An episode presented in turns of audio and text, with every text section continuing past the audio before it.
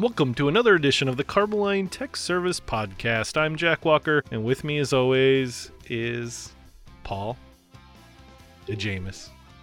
There we go. Yeah, thanks for the clarification. It's nice to let them know that it is a guy's name. I mean, I like calling you Paula, but I don't like the detention that comes with it. I mean, you are my boss, and I, I don't want. I don't think HR is listening to this thing, but the the retribution was probably not okay. Well, we're going to find out if HR was listening. yeah, so we've behaved ourselves, We've been good. and we've decided that uh, it's time. It's time to get back up to our usual hijinks. So here's a pre-recorded segment that we did uh, choosing this week's topic. All right, so now we're uh, out in the middle of a field, and um, we're going to select this week's topic very similarly to the uh, way we used to. Uh, we've thrown knives, slingshots, we threw a watermelon off the roof. We got in trouble for all of them, but we don't think HR is listening anymore. So uh, out here in the middle of the field, we're we got a bow and arrow. I've always loved archery, Jack. I, I was really excited when we decided that this was going to be one that we're going to try this time. And you know, we've all seen that movie or heard about the what they call the arrow roulette, where you shoot the uh, arrow up in the air, and then, then you run like crazy people and hope the arrow doesn't hit you. And I know my skills with an arrow, it's not going straight up. So it could go anywhere. It so could. It really could. should I shoot the arrow? I don't know. It Uh, it's it's called roulette. I, Yeah. All right. So the other thing that we've done is we've marked off big, huge sections on the field with four topics. Those topics are fusion bonded epoxy, calculating coverage rates, office politics and how to navigate them, and amine blush. well, Jack, I know which one I'm hoping for today, but we're just going to let fate decide what it's going to be. It's time to play the game. All right, here we go. Where'd it go? I don't, I don't see it. Where? I don't. Okay, I Uh, think we're. I see it. Uh, all right, we're not dead yet. I feel happy. Oh, shut up! You will be soon. anyway, so it looks like uh, let's uh, get on over there. Um, as we get on over to the uh, area, here we go. We see the um, amine blush. All right. All right, so let's throw it back up to the studio, and we'll go from there. All right, so yeah, HR. Hopefully you're not listening, or uh, you know our good friend in safety. Hopefully he's not listening anymore. Yeah, he's busy. Paul, if they want to tell us that we're idiots for playing arrow roulette, how do they get a hold of us? They could dial 1 800. Oh, wait, no, that's not really how they get a hold of us. One eight hundred. They can reach us at technical service at carboline.com. They can also catch us on the Twitter. Jack's at Jack underscore CTSP. I'm at Paul underscore CTSP. Well, I mean, they could dial 1 800 848 4645 and select technical service, and you'll be playing technical service roulette because we are two of your six options. Yes, we, we sure are. That's not the number I was thinking. I, there's one on a bumper sticker that I think of every once in a while. You know, it's another. Well, you lost me. I got it. I'm not there. I'm, I'm guessing it's inappropriate since Yeah. you just won't say it. Correct. Jeez, Paul, why do you got to be inappropriate? All right, so amine blush. So last week we talked about a soapbox, and boy, I think this soapbox is bigger. Well, we actually need soap for this one. I think this one is a. Uh, oh, I see what you did there. See? Ah, yeah. I think this one is the soapbox that uh, you know Andre the Giant would need to step up on. That's right. And, you know, it kind of goes along with this is the right time of year. It's fall, the weather is getting cooler, your humidity levels are changing, people are running heaters, uh, paint is taking longer to dry. All of these things are going to contribute to make this problem worse. It's almost like this was a predetermined selection and wasn't left solely up to fate. Well, we did decide that it needed to be one of the choices. Or did fate come through? What what is it, Terminator? There's no fate but what you create. yeah. Yeah, I'm that big of a Terminator nerd. Okay, so before we get too far down this rabbit hole, Oh, it's gone. Oh yeah. Let's let's give a quick definition for what amine blush is. What is it that we're actually talking about? Well, Alice, amine blush. amine blush is a uh, byproduct of a chemical reaction. It sure is. Now, this chemical reaction, basically what we're talking about, all epoxies are susceptible to blush. It's just a matter of how they're modified tells you how susceptible they are to that blush. What happens when we get an amine blush is the amine that is available in an epoxy. It's one of the two parts of an epoxy that gets put together to create this glue that mm-hmm. we use. Yeah, let's pause a little bit there. Amine is a integral part of every epoxy. It is in every epoxy. It is what reacts with the epoxy resin to make your epoxy dry and be Right. paint. It's the, it's the curing part. Yeah. What we look at is in this amine, this molecule, there's areas that are reaction sites. That's how the mechanism cures. That's the process we go through to get it to, to cure. Remember we talked about that I believe in episode 12 as a part of our tank lining series. We sure did. And what happens is it's an easier reaction for those sites to react with carbon dioxide and water than it is for it to react with the epoxy that it's in the bucket with.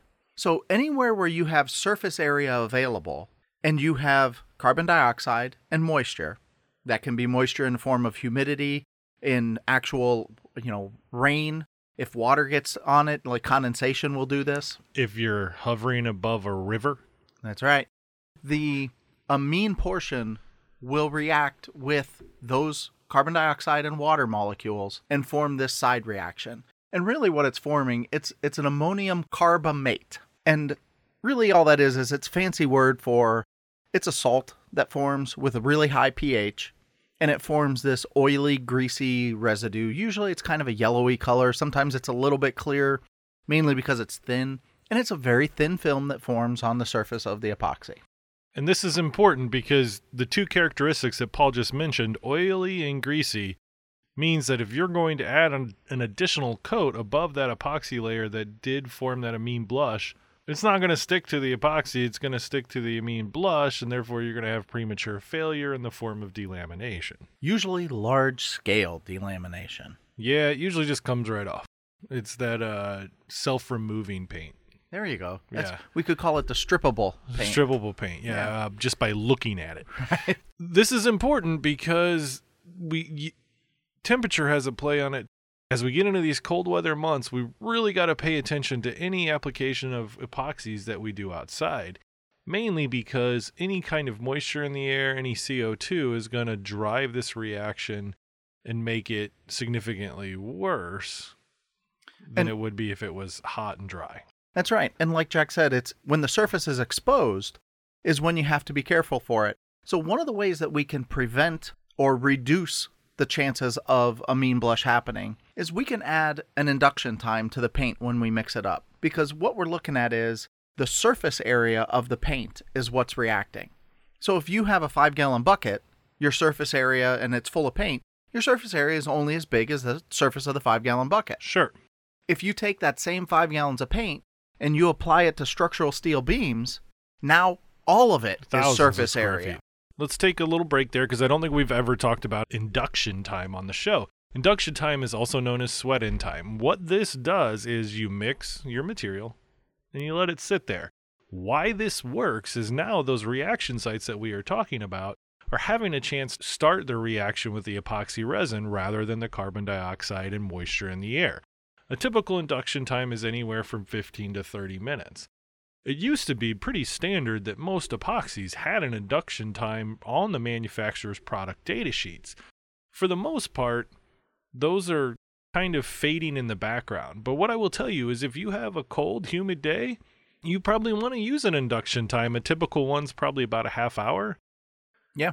And and it really is that is something that that's kind of lost in a lot of what we do today. And you'll hear a lot of the painters who have been around for a long time, they'll say, I didn't used to have this problem having to worry about amine blush this bad. But it was standard to have an induction or a sweat in time. And we've moved away from those because in most conditions we can overcome that side reaction. But the time does come when the environmental conditions are right, that sweat in time still helps you reduce the chances of having that amine blush form. So when you have an amine cured epoxy, this is where that 5 degrees above dew point for your steel substrate temperature becomes really important. Because if we start to have dew forming on the surface of your epoxy, even if it's a moisture tolerant epoxy, you could be susceptible to amine blush. One of the other things that we can do to help eliminate the chances or reduce the chances for for amine blush is we can use good ventilation, dehumidification, things to reduce the amount of carbon dioxide and moisture that's in the air. Now, if you remember back, I think last week when we talked about accelerators, fans and DH.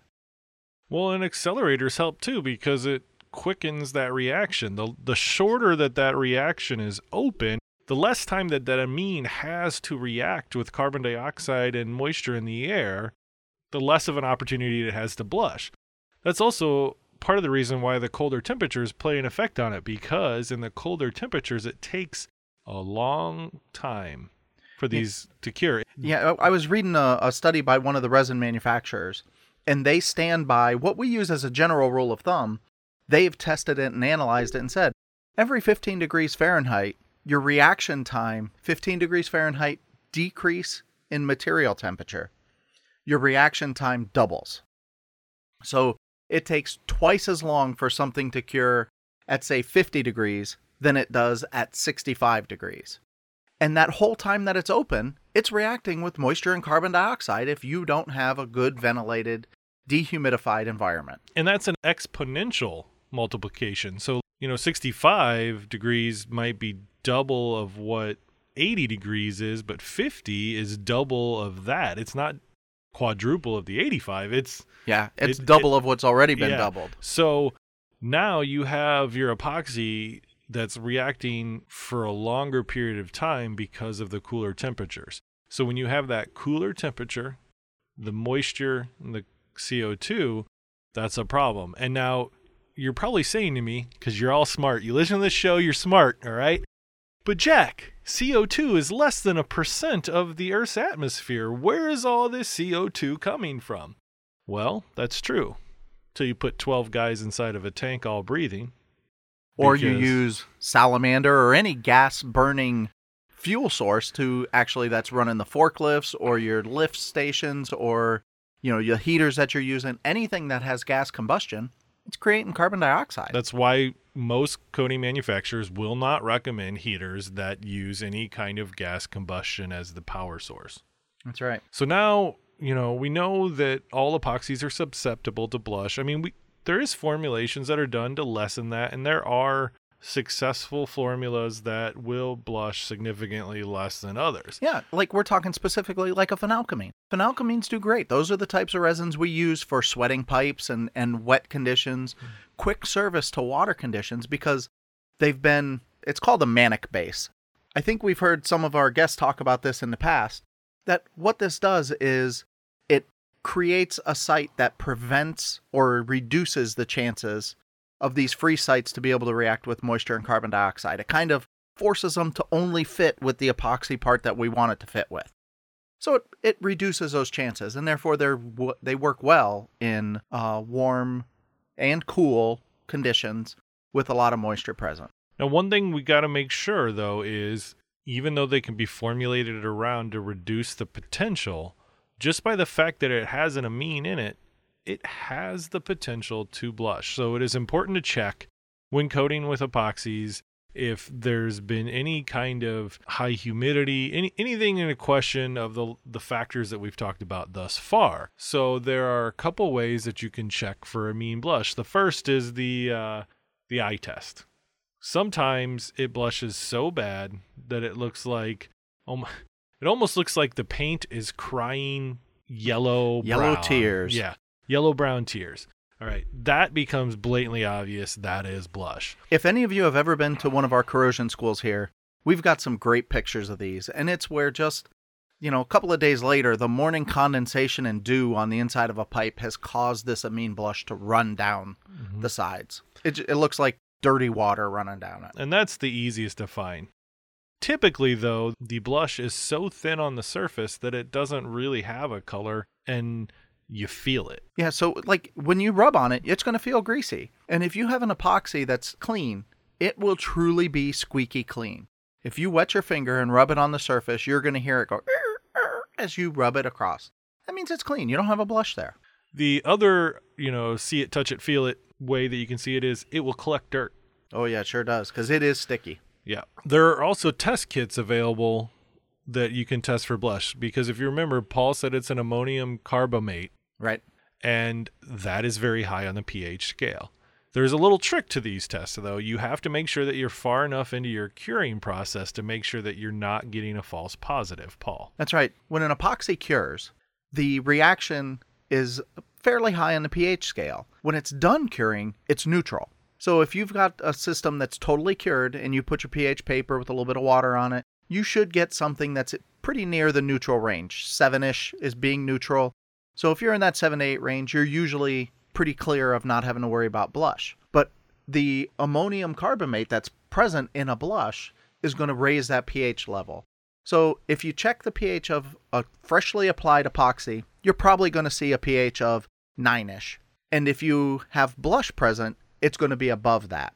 So really, once we hit that 9 ish range is where we start to really be concerned about it. And it's not uncommon to see those be 12s and 13s and 14s on a piece of pH paper when we do this test. One of the key features you have to make sure that you're doing is that you have alkaline pH paper or something that spans the whole range. You don't want to go in with a pH paper that only reads 4 to 8 because it's not going to give you a proper reading. Correct. So now we've talked all about how it forms, where it comes from, what you can do to prevent, how you find it. So, I mean, it's got to be hard to remove, right, Paul? You know, you would think so. A lot of times we tell you you got to really put in the elbow grease. That's not true with this. Truly, if you leave it out to weather, the rain will frequently wash it off eventually, Well- unless the sun has baked it in. Yeah, let's let's take it a little bit further than that though. I mean, It's water soluble. it's water soluble and then typically you're going to wash it off with some kind of detergent and water. Dawn Yeah, works dish works the best.